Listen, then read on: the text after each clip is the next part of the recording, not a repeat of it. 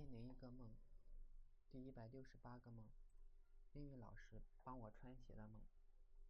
有天下课后，我走出教室，准备去吃饭，听见英语老师于小春叫我。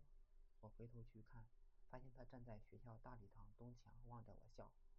我走过去，他对我说：“我这儿有双鞋，给你试试。”说完，他就蹲下去帮我脱鞋，并把我现在的鞋垫抽出来丢掉。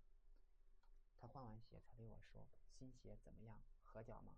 不过你的脚好臭。”我很不好意思，我有脚臭，而他不是我妈，却帮我换鞋，还不嫌弃我的脚臭，我真是太爱他了。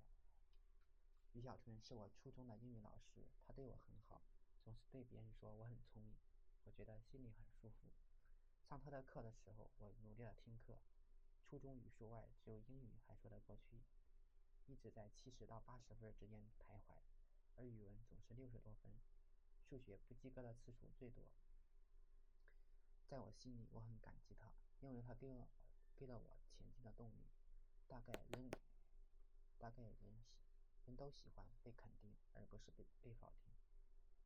初一的时候，我还是班里的第五名，初二、初三就已经是二三十名了。大概他想让我努力上进。希望我能，对我寄予厚望。初三的时候，我在坐在最后一排玩，他看见了，总是要批评我，说我小聪明，怎么不用到学习上？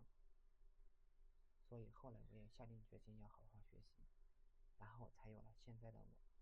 我总觉得他是我人生当中的引路人，当我走上歪路的时候，他把我拉了回来，我一辈子都感激他。不知道他现在还健在吗？